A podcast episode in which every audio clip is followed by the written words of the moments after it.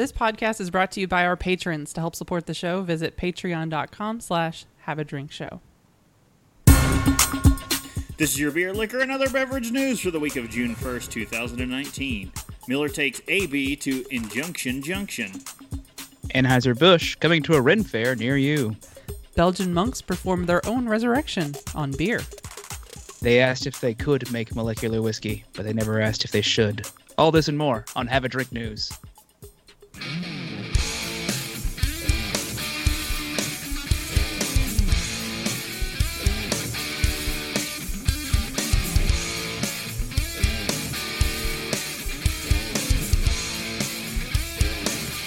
Welcome to Have a Drink News, the show where we cover the week's popular news about what you drink. I'm Brittany Lee Walker.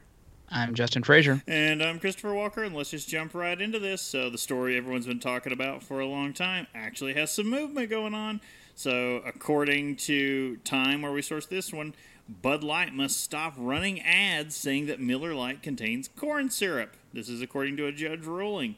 A Wisconsin judge has ordered Anheuser-Busch to stop suggesting and advertising that Miller Coors Light beers contain corn syrup, wading into a fight between two beer giants that are losing market share to small independent breweries. U.S. District Judge William Connolly for the Western District of Wisconsin on Friday granted a preliminary injunction sought by Miller Coors that temporarily stops Anheuser-Busch from using the words corn syrup in ads without giving more context. Miller Coors sued its rival in March, saying St. Louis-based Anheuser-Busch has spent as much as $30 million on a false and misleading campaign, including $13 million in its first commercials during this year's Super Bowl. However, yes, I'm just thinking of like, oh, they spend $30 million, and then you can't use it. Well, no, I think the damage, they've already used it. The damage is done. Worth. It's one of those things, thanks to stuff you should know. It's like the Tylenol thing that happened back in the 80s when you had, you know, a few bottles that were pumped full of cyanide. Yeah. And it's just like, no, the damage was done. Like, the brand took forever to recover. However, the ruling did not affect all Anheuser-Busch's advertising targeting Miller Coors, allowing the commercials that premiered at the Super Bowl to keep airing. Anheuser-Busch's ad drew a rebuke from the National Corn Growers Association, which thanked Miller Coors for its support. In its lawsuit, Miller Coors said it's not ashamed of its use of corn syrup as a fermentation aid. Corn syrup is used by several brewers during fermentation. During that process, corn syrup is broken down and consumed by yeast so that none of it remains in the final product.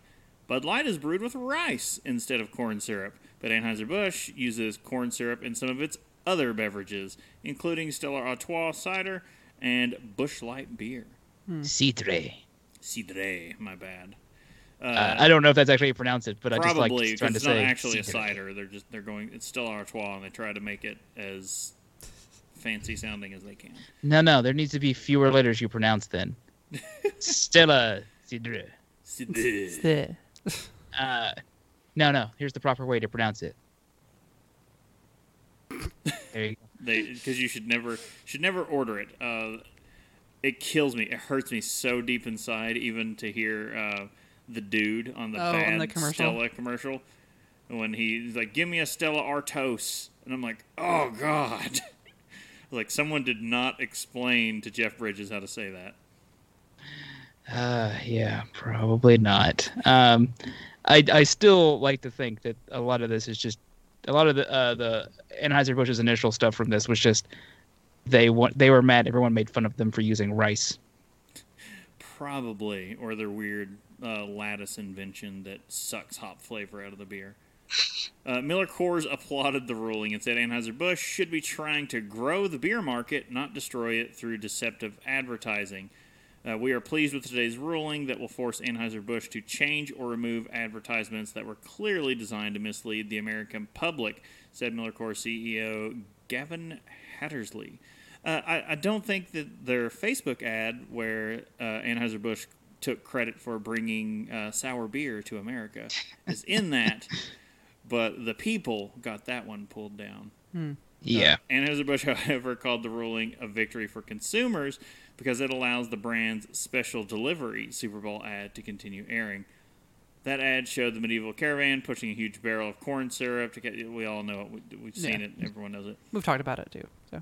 Yeah, Judge Connolly ordered Anheuser-Busch to temporarily stop using advertisements that mention corn syrup without reference to brewed with, made with, or uses, or that describe corn syrup as an ingredient in the finished product. So that is... Sorry, I'm picturing Judge Billy Connolly right now. If only. Don't.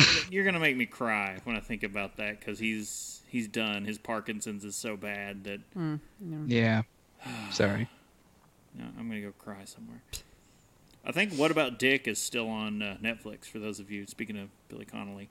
If you want to see him in one of his last live roles... It's a stage production with all the people in it that are affected by illnesses. Tim Curry was in it. Billy Connolly. It's so good. The ruling affects two Bud Light commercials and billboards that describe Bud Light as containing 100% less corn syrup than Miller Lite and Coors Light. Chicago-based Miller Coors and Anheuser-Busch have the biggest U.S. market share at 24.8% and 41.6%, respectively. But they've been losing. I won't read the rest. I just want to say they've been losing. So yeah, this whole thing, It's fine. They've been pushing for a while on this, and it also makes me kind of hold out hope for Stone's case against Miller. Go Miller, keep going so we can sue you. Miller got their injunction. What if Stone gets their injunction against Miller? Was it Miller or? Yeah, it was Miller because they own Keystone. Oh, okay. I always forget that. So I think that would just be a delicious, turnabout's fair play thing. Injunctions for everyone. Injunction City. Well. In other Anheuser-Busch news, they are to launch. Sorry. Let me just read the headline from Vine Fair real quick. Anheuser-Busch launches low-cow mead is a high-key hypocrite. After condemning mead and those who drank it via the insufferable Dilly Dilly Bud Light commercials, Anheuser-Busch is now producing its own honey alcohol beverage. A sparkling mead called B. What? B. Just lowercase b. Okay, so I'm going to look at... Oh, my God. They look like energy drink cans, and it's... So, in one sense, I hate this. I hate it with every fiber of my being because I just hate anything AB touches. But in the other, I'm like... I almost applaud them because it's how did they catch on to this the underground mead scene that's kind of bubbled up, and they see this trend that is growing huge and jumped on this. It's impressive that a company this big can kick something out that fast, especially going not only is it just mead, but it's a low calorie mead. Yeah, this is like combining a whole bunch of things, and you're like, an executive had to have their ear pretty low to the ground, like. To know that mead is a huge thing right now, you have to be in the circles, going to beer releases and all this stuff to know that it's a thing. Well, the brand will come in two flavors: B honey water and blueberry, and B honey water and cherry. The 100-calorie, 3.5% ABV drink is being marketed as an alternative, basically, to Bud Light. Wait, what? As an alternative? So is this just something... That makes no sense. Is it basically just Is it going to be like a malt beverage that's sweetened with honey? Is that where they're approaching this from, you think? Well, according to Anheuser-Busch brewmaster Nick Alfredi, B is for when you want to play in the game, but not necessarily go that hard. No, I like the next sentence here. Helpful. So clearly they've never had real mead, because real mead messes you up, goes hard, or at least the stuff that Aaron was dumping down my throat on that fateful New Year's Eve. Well, he says it's also great for the summer in the park or at the barbecue, and definitely quote not an autumnal mead. It's mead. In the chat, Furry Viking has to say Vikings. That's kind of like, dude, yeah. Vikings hard AF. Well, How does B taste? Oh, dear. It says, well, we'll spill the tea in the flavored malt beverage tasting that included nearly 50 spike seltzers or similar beverages. Panelists described B cherry as having chlorine, plastic, and strawberry shortcake doll aromas. I remember that scent. As for B blueberry, flavor notes include old soap, old beer, and not refreshing. That's too good. Oh, that also, sweetie. Hats off to the writer here on Vine Pair, Kat Wolinowski. Well done. Very well done, and I have to say to Brittany, you're just showing your age there. Okay, everybody can remember strawberry shortcake. Only people from the 80s can remember it, because all those. Yes, I was born in the 80s. Whatever. Those scents have all faded. Well, they also brought it back. Yeah, they brought it back in the last 5 years or something. Yeah. But no, those descriptions are delicious. Yeah, no. Not that it sounds delicious. It's just good job on the article. Yes. Well, this is what happens when you rush out too quick, trying to get something out the door. It's such a strange idea. Everybody else is like, spiked seltzer water, and they're like, sort of mead. Well, it's like they're trying to get ahead of a curve. But it's not a trend that somebody's like, oh, this is going to happen. This is going to be a thing. Well, it's like hitting two different trends. Is what we were mentioning with Chris. It's like they tried to hit two of them, which. Good on them for trying. Yeah. But A+ for effort, but no. Just no. But it's also okay, this is a real strange aside and has nothing to do with actually what we're talking about. But it's kind of talking about they're trying to get ahead of the curve. I'm setting us back a couple of years here to talk about Wicked Weed briefly. So they acquired Wicked Weed and have still done nothing with it. Like that they were poised after that acquisition to try and jump ahead of the national curve with sours going huge, and then they did nothing with it. We're still sitting there just sitting around with their thumbs up their butt waiting to do what? Why is Pernicious not out in every gas station? Yeah, I was going to say I was trying to think I guess the distros never did really get that much bigger. I don't know. Maybe we can do an episode tasting some of this stuff because I am intrigued. I think we're gonna have to at this point, know. Maybe, I'm willing to drink anything for science. Just to almost anything for science. Maybe we know people who are making good mead, and we can do a head-to-head challenge. Maybe the real thing versus whatever that stuff is. Yeah. Sorry, my taste buds just had a flashback. Yeah, they had a 420 flashback, and it was good. Oh yeah. All right. You would have liked these beverages, hot beverages. They weren't hot, but and they were not carbonated. Yeah. Yeah. You probably would have enjoyed them. Maybe you can if we can rustle up some bottles of said beverages. Well, I guess speaking of rustling up some bottles of beverages, I was going to say perhaps AB InBev should have found a different recipe to work from. Maybe one of these. Either way, we're falling over ourselves in segues. You guys got this. It's good. Okay, and again from Vine Bear, which is just killing it. It's been a harvest of great material there. That hurt a little bit. That's a pun.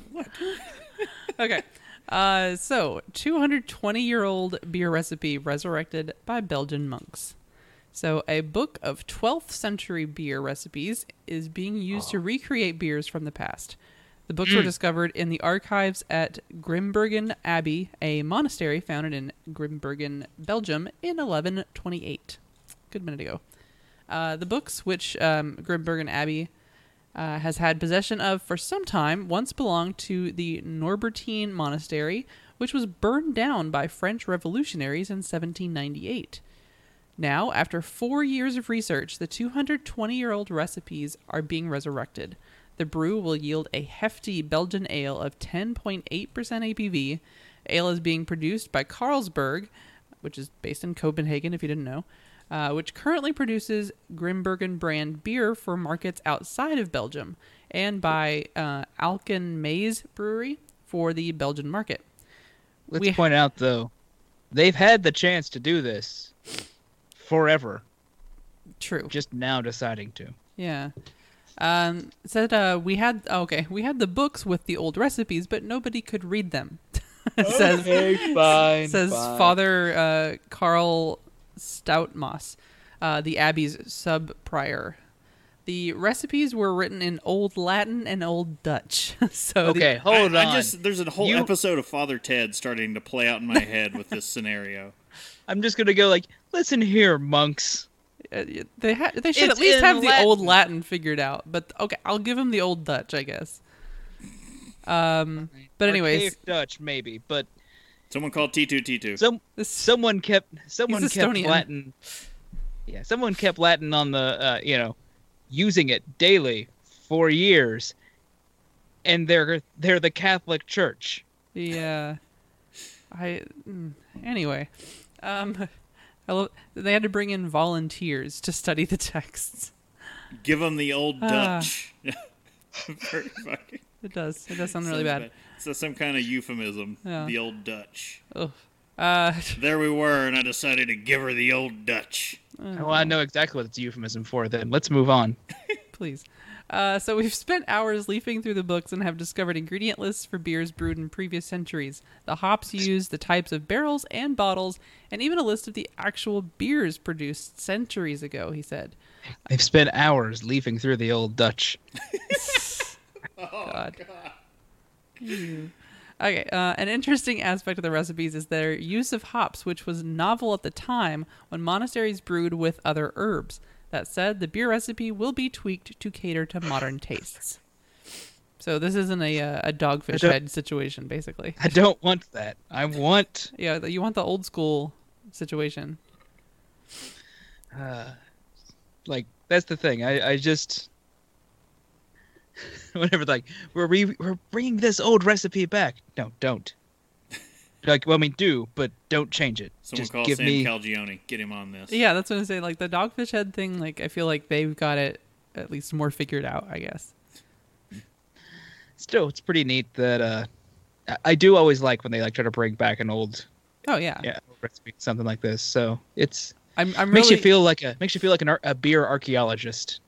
Mm. Which is apparently a real occupation. It's a real thing, yeah. I wish I'd known that before I gave up my archaeology occupations. Mm. We could have done everything. Wow. Let's now for something completely different. We could have done anything, but what didn't need done? Well,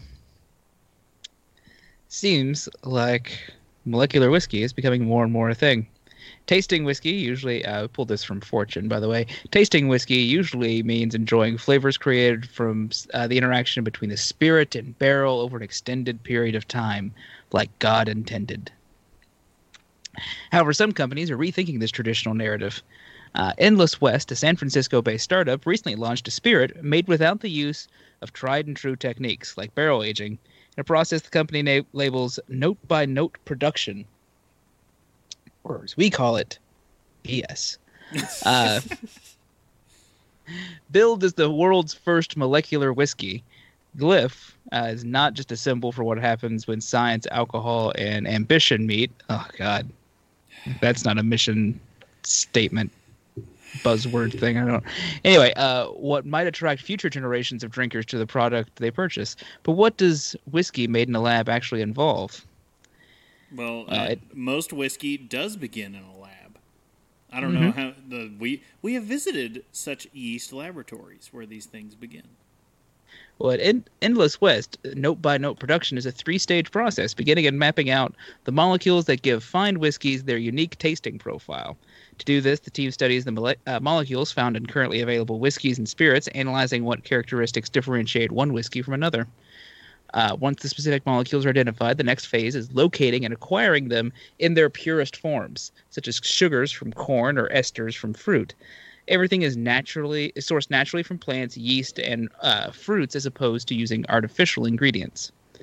The final step involves using the chosen molecules along with neutral grain spirits to build the flavor profile of a whiskey. To build the flavor profile of a whiskey, but not actually a whiskey. It's just kind of like my brain is like fighting every word of this description. Oh, I'm just trying to read it now so I don't explode in rage. I'll let you continue. It's important to emphasize that everything, and this is a quote from the CEO and co-founder Alec Lee, it's important to emphasize that everything we make is our own original recipe. Using note-by-note production process, we can make Glyph in under 24 hours or overnight. What, overnight whiskey? It just doesn't feel right. I don't know.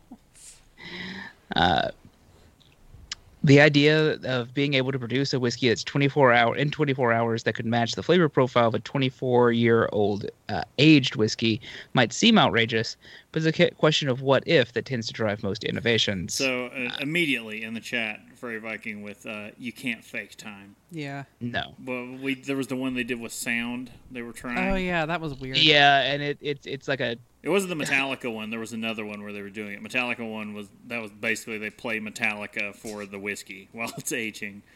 The sound one, they used sound vibrations to alter the state of the stuff in there. They basically put a chunk of barrel in there and shook it to get it to get in there, and then it fades after. Yeah.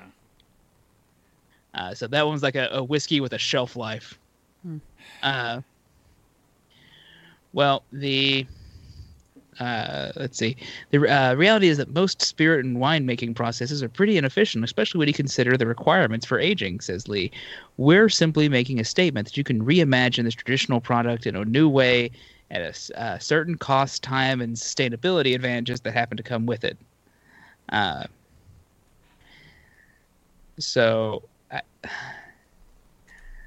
Yeah.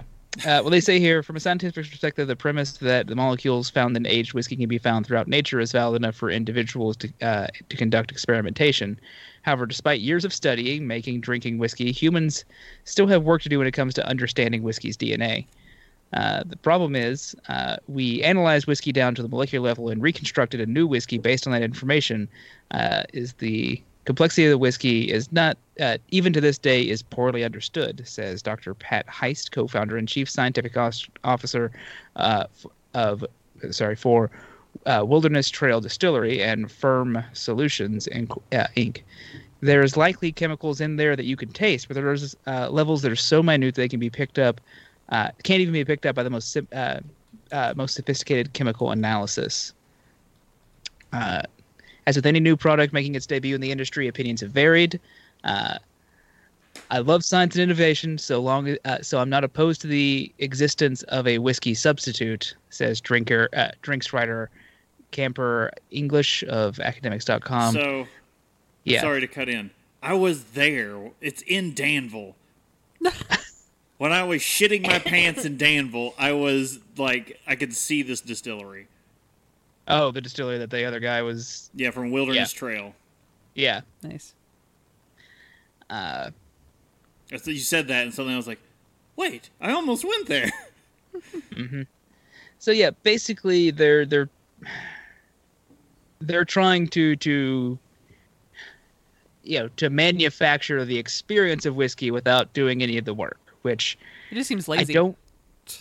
Yeah, it doesn't seem innovative to me. It just seems lazy. They talk about it being inefficient, but that's what whiskey is. You're being criminally inefficient to make a better product. You're putting time and labor into this as opposed to finding shortcuts. Mm-hmm. That is what whiskey is all about. I mean, the same thing happens with everything, like the tea or certain foods, or you can't just. I don't know. This feels like a step towards Star Trek replicator booze. It's like, yeah, or they do in the Orville where they order, just give me bourbon, and it materializes bourbon. And I'm like, that wouldn't be true. That would be, that would be blasphemy. This stuff arranged. That would be blasphemy, and if there were a god, he would smite them. Now, here, what if, in that case, there was some sort of whiskey shortage? You were not able to get true whiskey anymore. Some terrible tragedy happened, and all of the whiskey in all of the world vanished, and it was going to take, 5 years for us to get even something. Yeah. And all we had left. I mean, at that point, it's desperate times, But we're not there. Right. I'm just saying, it's...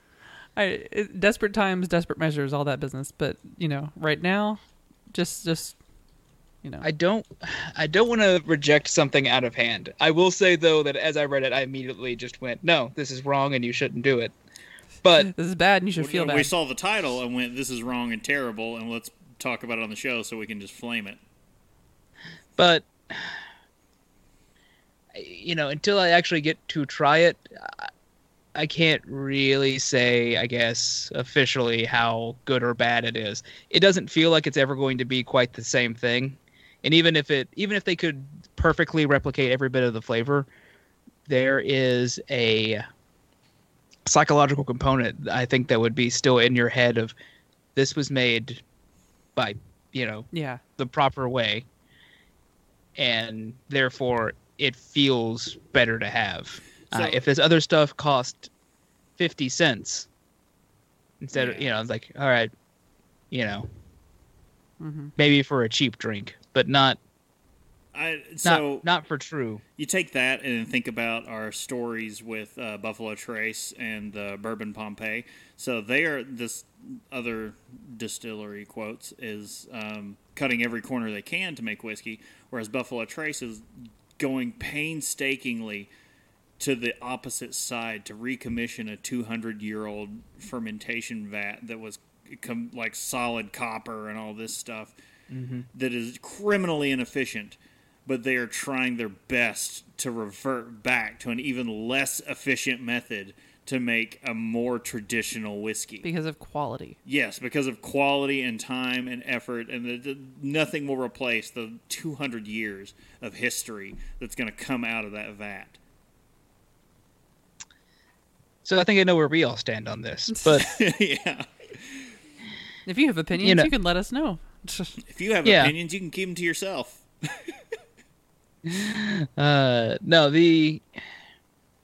I think a lot of people who listen to the show would probably have that same thing. Like, no, this is... I'm pretty sure... If you're drinking whiskey, this is how whiskey should be. But, If you differ, and you can really let us know at feedback@haveadrinkshow.com if you have a differing opinion on this. And or if you have the same one. Sometimes an echo chamber at least makes you feel good. Yeah. But again, if you can defend this somehow, just let us know. Shoot us an email. Tell us how you really feel, Bob. They already said it. I was like, oh, nope. Yeah, you're right. This is wrong. This is everything wrong with the world. But well, let's keep moving. We've hung on this too long. Speaking of how the people feel, there have been some people moves. We're going to compress a number of these stories thanks to Brewbound actually going ahead and compressing a bunch of these stories for us, because we used to talk at length. We'd have 3 or 4 stories per episode about all these board member shifts and brewmaster shifts and things going on in the industry, but we have a nice rundown of some things that have been happening. So we're going to talk about Great Lakes, where Bill Bohr... Wait, no. Hold on. That's... we had this pre-show conversation. That's death in Reaper Man, in Terry Pratchett's Discworld novel, Reaper Man. He's trying to... Death tries to find the most, human normal name, and he comes up with Bill Bohr. He comes up with Bill... and they ask him for a last name, and he doesn't realize he's supposed to have one, and it's that thing where he looks around the room and goes, Door. Yeah. Too good. So I guess Death has retired and became a brewmaster. Worked in brewing, and then that just makes CEO. Sense.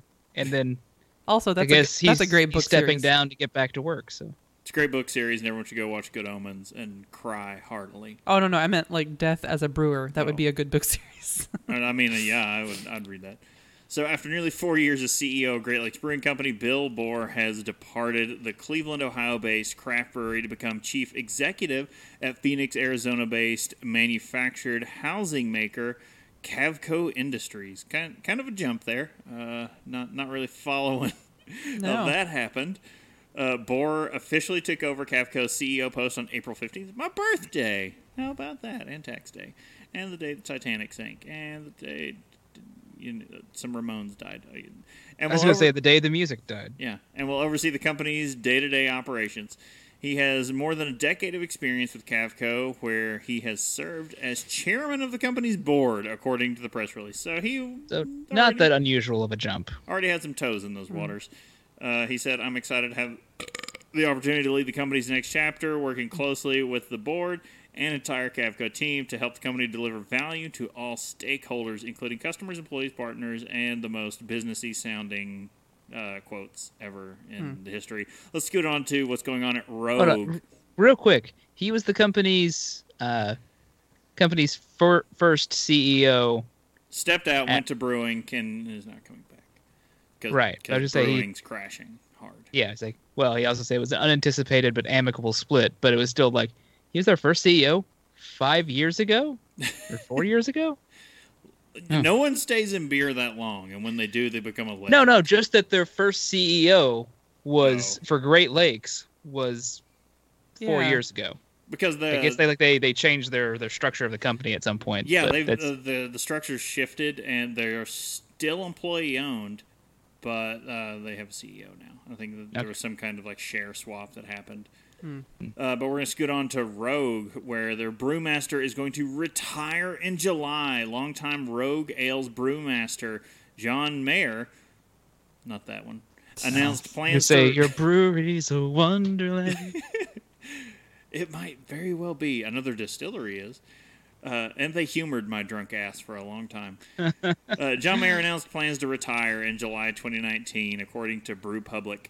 Mayer, 64, made the announcement during last week's John Mayer Coastal Brew Fest. A retirement party is slated for July 27th at the Rogue Eastside Pub in Portland. That's where we went. A placement has not yet been named. Let's go on to Goose Island. They have appointed Keith Gabbett as brewmaster. Keith Gabbett officially became the fifth brewmaster at Anheuser-Busch-owned Goose Island.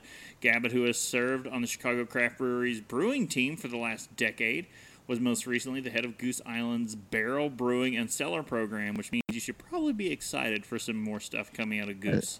This the man that's in charge of your... he's been in charge of your Bourbon Counties, which is one of the, no matter what a lot of people say, even me, I am the hypocrite here, where I'm like, I don't like anything AB ruins everything, and the Bourbon County comes out and my ass is out in line at 2 a.m. I'm like, AB ruins everything. This beer's pretty good. AB ruins everything. Here's $300. Give me one of each. Gabbett supplants Jared Jankowski, who departed the company in January to become brewmaster at Octopi Brewing in Madison, Wisconsin. In a Q&A on the Goose Island website, Gabbett said he's hoping to build off the work of past brewmasters, such as Jankowski. Nothing is off the table, so I'm really excited to see where that leads us. One thing I've been watching in particular is the Better For You space, so keep your eyes open for innovations in the genre. You know what should be off the table? What? Metal. Yeah, metal. You should keep that rust taste out of your beer. Yeah, get back to that core lineup and get that metal taste out of the IPAs. God, shouldn't think be of how there. Good. Sorry, I'm just like man. Imagine if their main lineup was good again. Could be, but there's some Heineken sales team stuff also in the story, and we're just gonna scoot past that onto a very interesting story that I am very excited to hear about. Yeah. Not a place you'd expect to see the yard sale signs go up. Yeah. Again, man, same source. Sorry. I wasn't here for the news collection. Oh, yeah, it is. So Pabst, the Pabst Mansion specifically, is having a yard sale. So hipsters love yard sales. They'll be out there. They'll be out there to buy somebody's grandpa's clothes. Is that what are they selling at the Pabst Mansion yard sale? I'm curious about this. What's out there? Well, the former home of Pabst Brewing founder, oh god, Captain Frederick Pabst. Captain. Only got $20 in my pocket.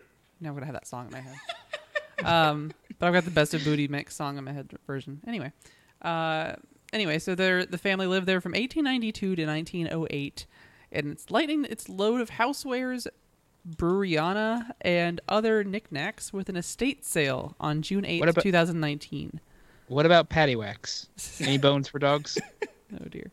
The more than 1,000 items for sale include beer steins, beer bottles, and decanters, Victorian-era furniture, tobacco cards, a cigar wrap album, a cast iron railing from Milwaukee's old railway. That's actually kind of neat. And Journal Sentinel reports. The items being sold did not belong to the Pabst family, but were staging items. Why were they there? Staging items used by the museum before it acquired original pieces from the family. Quote, we didn't have all the decorations and ornamentations in 1978, so we acquired staging pieces, says the Pabst Mansion president. So don't let them lie. This is all to raise the money to keep the brand afloat, because remember they were having that whole lawsuit to keep Miller brewing it. Yeah, Miller has to keep doing. But they need to get some new facilities. No more gypsy brewing. Yeah, they're like, no, we gotta raise this cabbage, and we gotta raise it fast. How do we get it? I don't know. We start at this mansion. Let's just sell off everything down to the foundation. Yeah, because they say yard sale, but then it's an estate sale. Like, everything must go situation. No. It's a yard sale. I want someone outside, like, damn near down to their underwear. Blankets. Sitting in a chair that is also for sale. And they're just like that little, metal lock box, and they're selling everything. The poster board with the sign, But so if you're interested in going, this sale is going to be June 8th, and it's from 9 a.m. to 4 p.m. on West Wisconsin Avenue in the parking lot across from the mansion. Of course. I want to go so bad. I want to go and just watch. I don't want to buy anything. I love that it kind of reads like that last part reads like I want to go haggle some stuff. Like a radio announcement for a yard sale, like yeah. And this and in the community news, we've got... in our community newsletter, we've got the estate sale going on over at the Pabst Mansion. Yeah. So if everyone wants to swing by there, they're raising money for a good cause. Basically. Not going out of business. Yeah, really. All right.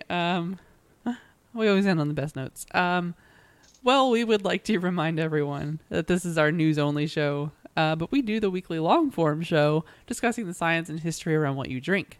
If you like what you hear and you want to support Have a Drink, go to patreon.com/haveadrinkshow, where things will be updated very soon.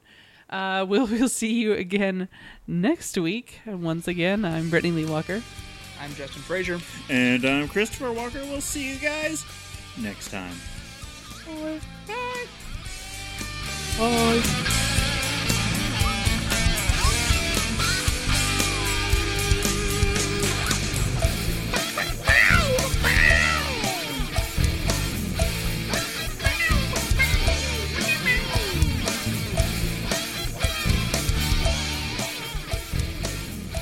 Diamond Club hopes you have enjoyed this program.